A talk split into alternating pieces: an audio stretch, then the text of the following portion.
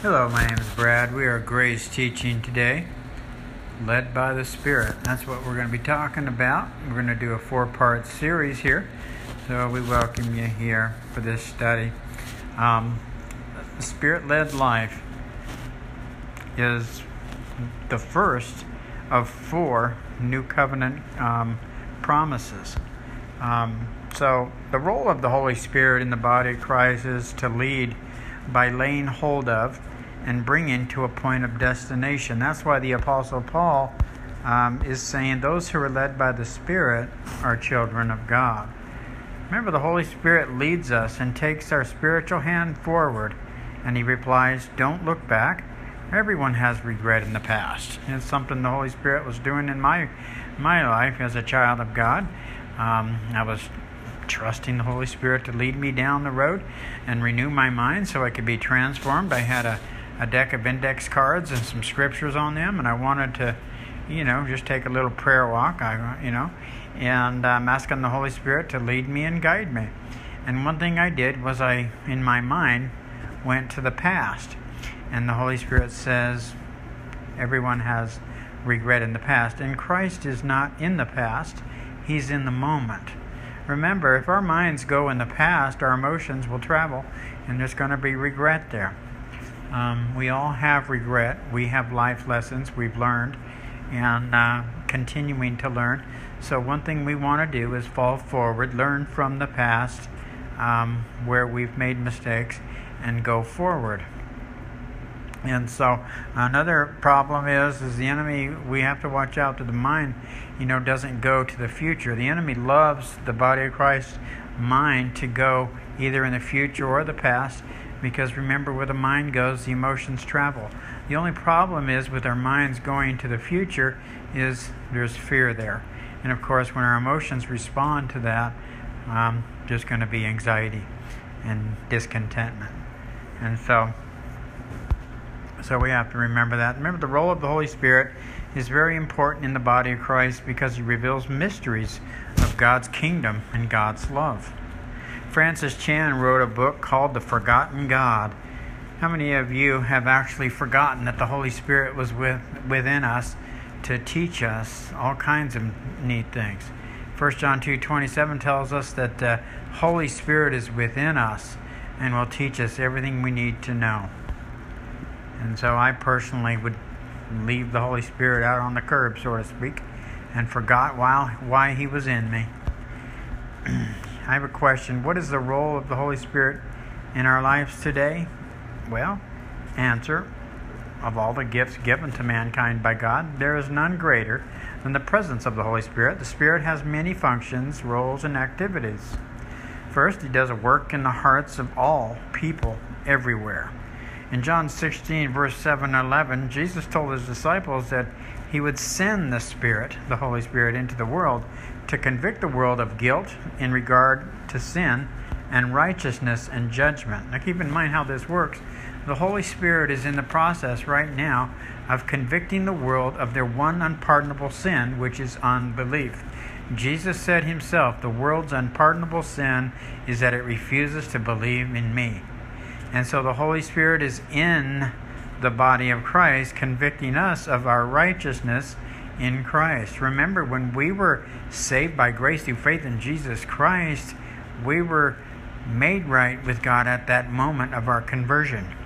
2 Corinthians 5:21 God made him who had no sin to be sin for us so that in him we might become the righteousness of God. So remember, the focal point of all Scripture by choice and design is it points to Jesus Christ. But there were those that went into the Scriptures um, and tried to, uh, they, they believed that they the Scriptures gave them eternal life. But Jesus said, the Scriptures point to me. In John 5:39, he says, "You search the Scriptures because you think they give you eternal life, but the Scriptures point to me." You see, and so He is our eternal life.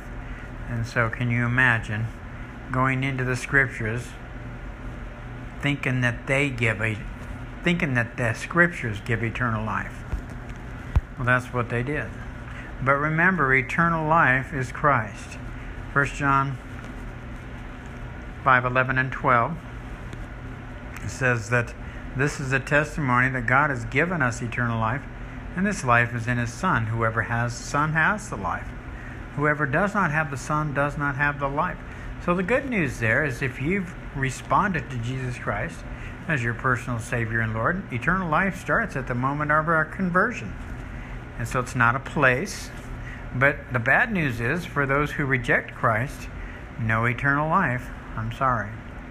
Nevertheless, Jesus is in a room with Pharisees at this time, and he's in the room with the disciples. And he says this in uh, John 3 17 and 18. He says this God sent his Son into the world not to judge the world, but to save it through him. There's no judgment against anyone who believes in him. But anyone who does not believe in him has already been judged for not believing in God's one and only Son. I want to set up the context here because Jesus, in the first part of this verse, is addressing his followers, the ones that believe in him. He says, I didn't come into the world to judge them. Now he turns his attention over to the Pharisees. The world, the unpardonable sin, remember, is unbelief in me, Jesus said.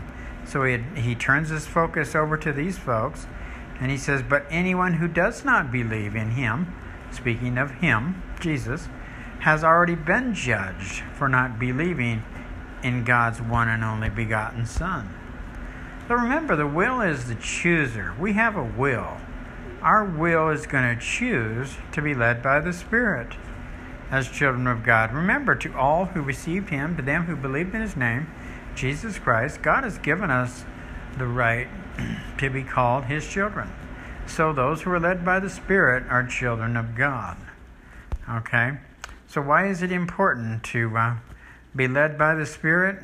Well, because the Holy Spirit teaches us how to live from the life giving Spirit of Christ. And that's the way we cut through everything, all problems. Okay? So remember, Christ says his love can, endures through everything with us love endures through everything.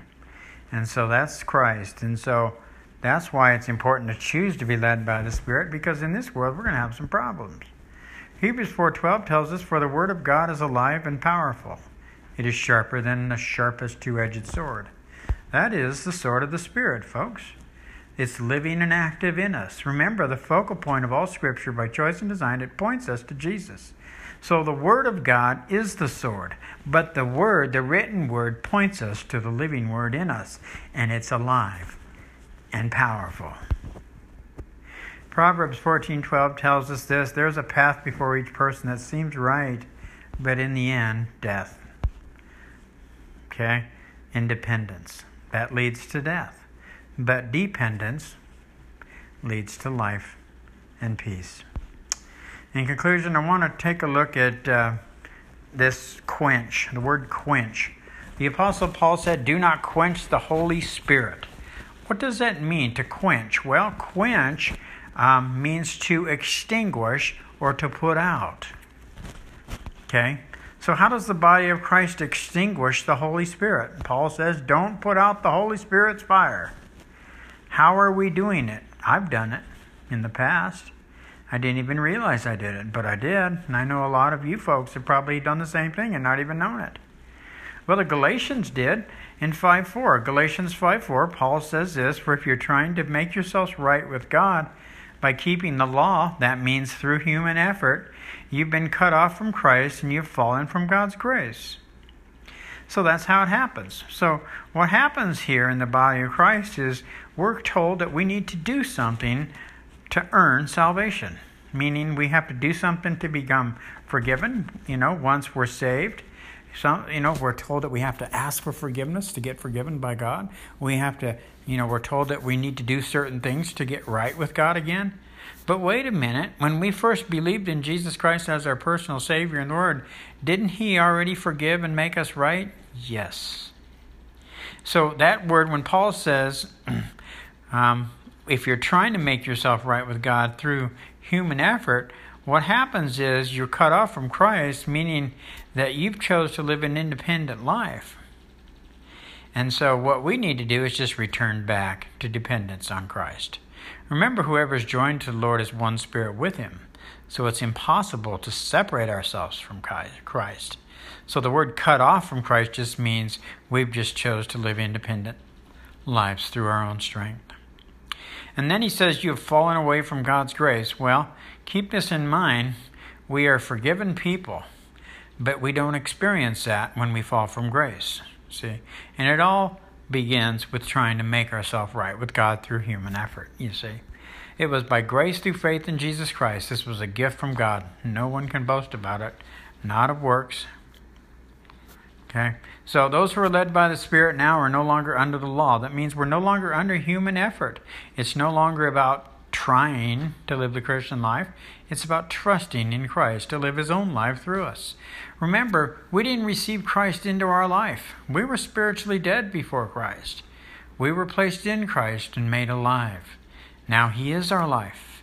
I was sitting at a bus stop with a, a lady. Uh, I had been working in a care center, and uh, I willed her. I was working in the activity department, and I asked her if, uh, you know, I, I actually was willing a few residents out, but one at a time outside, and uh, I was willing this one Christian lady. I knew her from the facility, and I asked her the question. I said, um, "What does it mean when uh, the Lord says to David, "Be still and know that I am God"?" You know, and she she was uh, responded, but she waited a couple seconds, and then she responded like this, and she says, "Stop trying and start trusting." Well, that spoke volumes to us about living the Christian life we don't tr- try to live the Christian life, do we?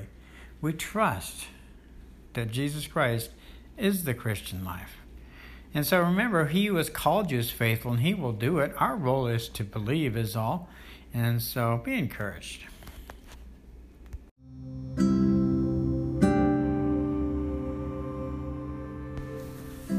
Hello, this is Brad. We are Grace Teaching today, talking about the Lord God's discipline. When we think about discipline, what do we think about? Well, growing up as a kid, you know, um, when we would do wrong, we would get the belt. Dad would often say to my mom, Share, where's the belt? You know, it's, we're used to, uh, you know, getting a belt. So, from our earthly fathers, um, our earthly parents when we were young. Um, but God's the Lord God's discipline is going to be a little different. Um, I want to go to Proverbs chapter 3, verse 11 and 12, um, which says, My son, do not despise the Lord's discipline, and do not resent his rebuke, because the Lord disciplines those he loves. As a father, the son he delights in. Remember, the Lord's discipline is often uh, is an often ignored fact of life for believers.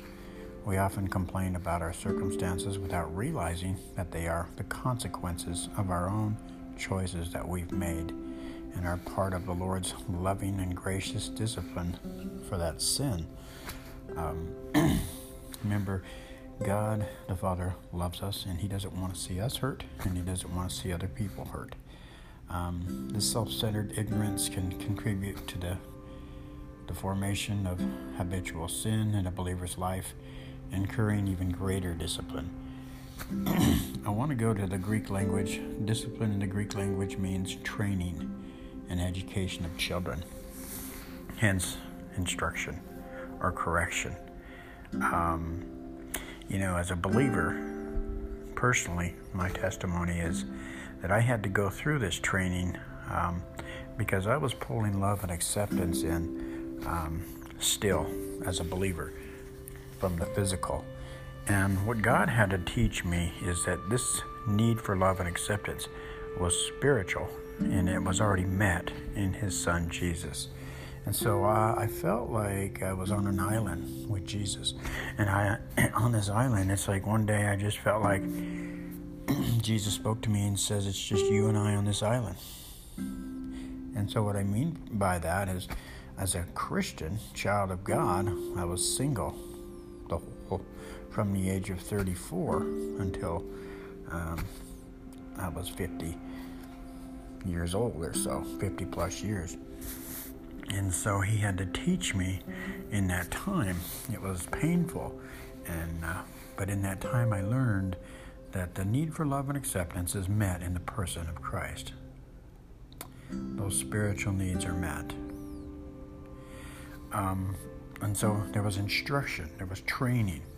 Um, I had to learn um, to live from the living Christ um, and not live for Jesus, not pull in, but to live from, you see.